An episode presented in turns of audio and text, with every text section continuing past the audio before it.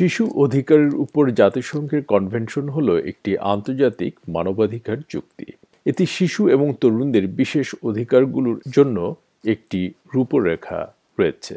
Australia সহ বিশ্বের প্রায় প্রতিটি দেশ এই কনভেনশনের প্রতি প্রতিশ্রুতিবদ্ধ। এটিকে সবচেয়ে ব্যাপকভাবে সমর্থিত মানবাধিকার চুক্তি হিসেবে গণ্য করা হয়। আজকের এই সেটেলমেন্ট গাইডে ব্যাখ্যা করা হয়েছে যে অস্ট্রেলিয়ায় শিশুদের কি কি অধিকার রয়েছে এবং কীভাবে অস্ট্রেলিয়ার আইনের মাধ্যমে এগুলো সুরক্ষিত হয়।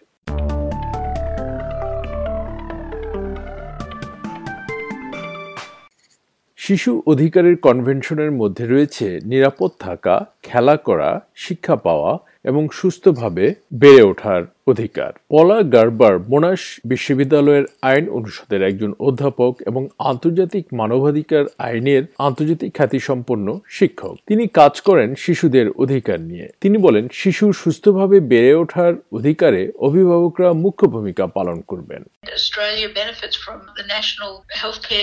System, Medicare, and all children, as soon as they're born, are entitled to that healthcare system. But obviously, the primary responsibility for keeping children well and getting them to the doctor and getting them their vaccinations falls on the parents. That's the first port of call.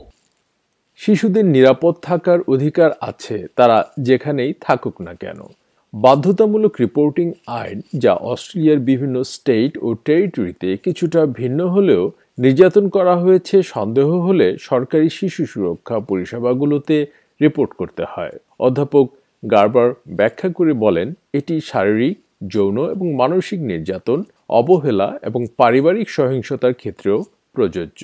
Children have a right to be safe, and one of the ways that that right is enforced is that the law imposes what's called mandatory reporting obligations on a number of different professionals, so that if they have reason to believe that a child is being subjected to violence or abuse or even neglect, then they must report that to Child Protection Services, which falls within the Government Department of Human Services. And the sort of people who have that mandatory reporting obligation are doctors, nurses, teachers, police, even people who work in religious organizations. তিনি বলছেন এই আইনে একটি শিশু সহিংসতা নির্যাতন এমনকি অবহেলার শিকার হচ্ছে বলে মনে হলে কোনো পেশাদার ব্যক্তি চাইল্ড প্রোটেকশন সার্ভিসে রিপোর্ট করতে বাধ্য এটি সরকারের হিউম্যান সার্ভিস বিভাগের মধ্যে পড়ে যে ধরনের পেশাজীবীদের রিপোর্ট করার বাধ্যবাধকতা রয়েছে তারা হলেন ডাক্তার নার্স শিক্ষক পুলিশ এবং ধর্মীয় সংস্থায় কাজ করেন এমন কর্মীরা। প্রফেসর গার্বার বলছেন, অস্ট্রেলিয়ায় ছয় থেকে সতেরো বছর বয়সী শিশুদের জন্য স্কুল বাধ্যতামূলক। The parents have to make sure that they are attending school and the school has to make sure the children are there. So primary schools, they have to check school attendance, take the roll twice a day. And in high school, it's at every class, every subject, so that they know that the uh, child is actually at school. And if there's unexplained absences that amount to more than five days a year, then the school principal should look at what's going on there. অভিভাবকদের নিশ্চিত করতে হবে যে তারা স্কুলে যাচ্ছে এবং স্কুলকে কেউ নিশ্চিত করতে হবে যে শিশুরা সেখানে আছে। প্রফেসর গার্বার বলছেন বছরে প্রায় বিশ হাজার শিশু পিতামাতার কাছে হোম স্কুল করে। তবে এজন্য তাদের অবশ্যই একটি পারমিটের জন্য আবেদন করতে হবে এবং নিয়মিতভাবে শিক্ষা বিভাগকে অগ্রগতির প্রতিবেদন দিতে হবে। অস্ট্রেলিয়ায় বাচ্চাদের পনেরো বছর না হওয়া পর্যন্ত বেতনভুক কাজে নিয়োগ দেওয়ার অনুমতি নেই।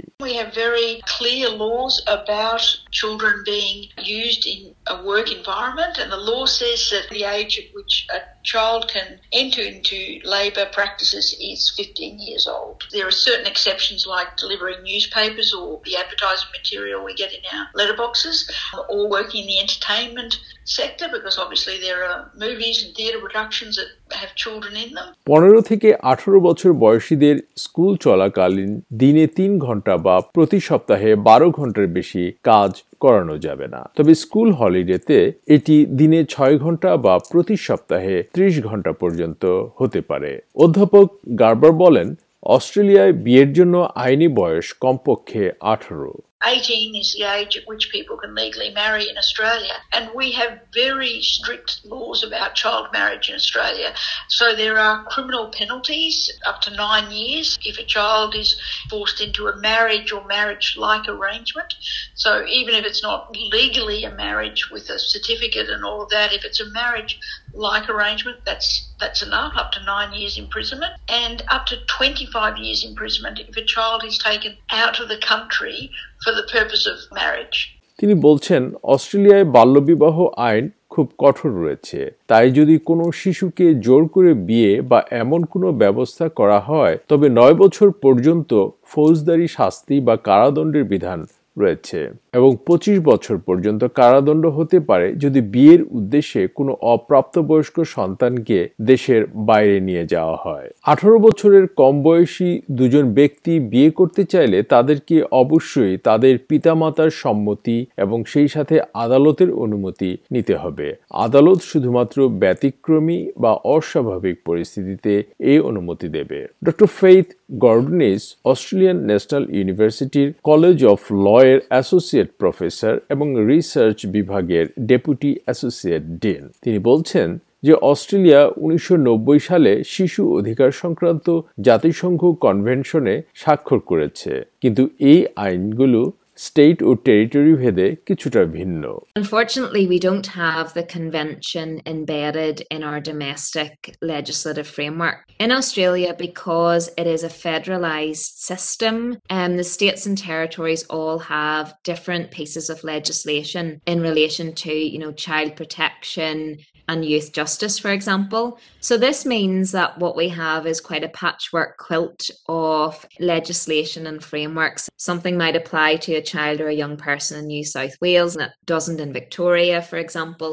তিনি বলছেন আমাদের ঘরোয়া আইনি কাঠামোতে কনভেনশনটি প্রতিষ্ঠিত নয় কারণ এটি একটি ফেডারালাইজড সিস্টেম স্টেট ও টেরিটরিগুলোর প্রত্যেকেই নিজস্ব চাইল্ড প্রোটেকশন ইউথ জাস্টিস সম্পর্কিত বিভিন্ন আইন রয়েছে। এর অর্থ হল, নিউ সাউথ ওয়েলসের একটি শিশু বা তরুণের জন্য যে আইন প্রযোজ্য ভিক্টোরিয়ার জন্য তা নয়। প্রফেসর গার্বার বলছেন যে অস্ট্রেলিয়ায় এমন আইন দরকার যা আরও স্পষ্টভাবে শিশুদের অধিকার এবং সুরক্ষা নিশ্চিত করে। What often happens is that we have an international human rights treaty and then Australia enacts laws to give effect to that. So examples are there is a convention on the elimination of racial discrimination and Australia enacted the Race Discrimination Act. There is a convention on the elimination of discrimination against women and Australia enacted the Sex Discrimination Act. There's a convention on the rights of the child.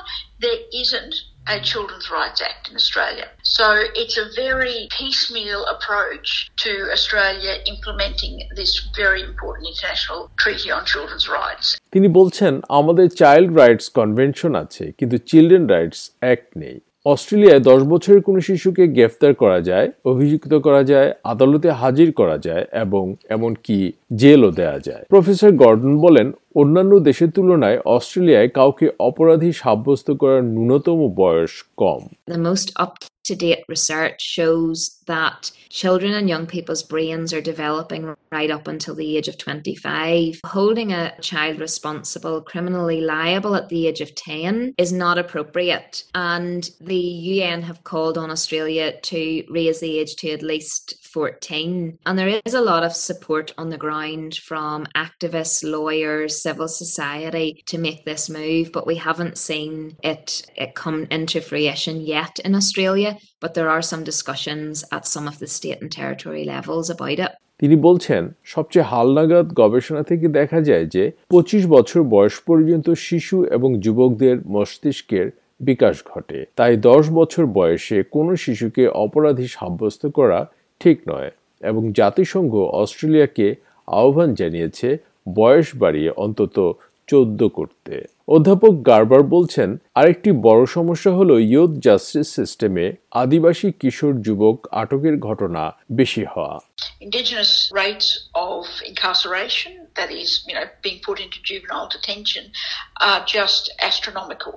So, Aboriginal young people, that is aged between 10 and 17 years old, make up 6% of the population But if you look at youth detention centres, they make up 56% of the population. Court diversion প্রোগ্রামগুলি ভালো কাজ করে তবে এজন্য আরও resource প্রয়োজন অধ্যাপক গার্বার বলছেন একই বক্তব্য প্রফেসর গর্ডনের তিনি বলছেন সেখানে আরও রিসোর্সিং এবং সহায়তা প্রয়োজন Many children in the justice system have actually been victims and are victims themselves, yet they haven't received the adequate support mechanisms in their community. That is a huge issue, really, that there isn't enough community resourcing and support to address these issues within their community rather than young people being scooped up and placed in a criminal justice system.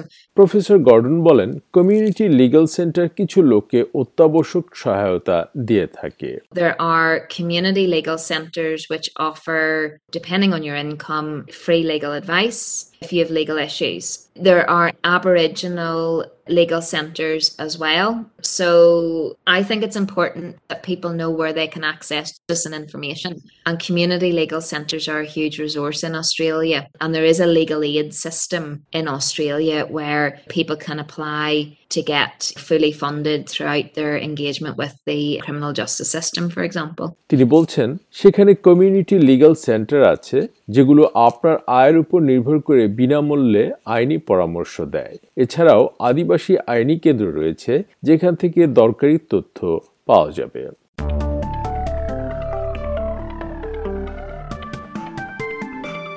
অস্ট্রেলিয়ার শিশু অধিকার সম্পর্কিত settlement guide প্রতিবেদনটি শুনলেন। মূল প্রতিবেদনটি তৈরি করেছেন চেয়ারা পাজানো এবং বাংলা উপস্থাপন করলাম আমি শাহান আলম।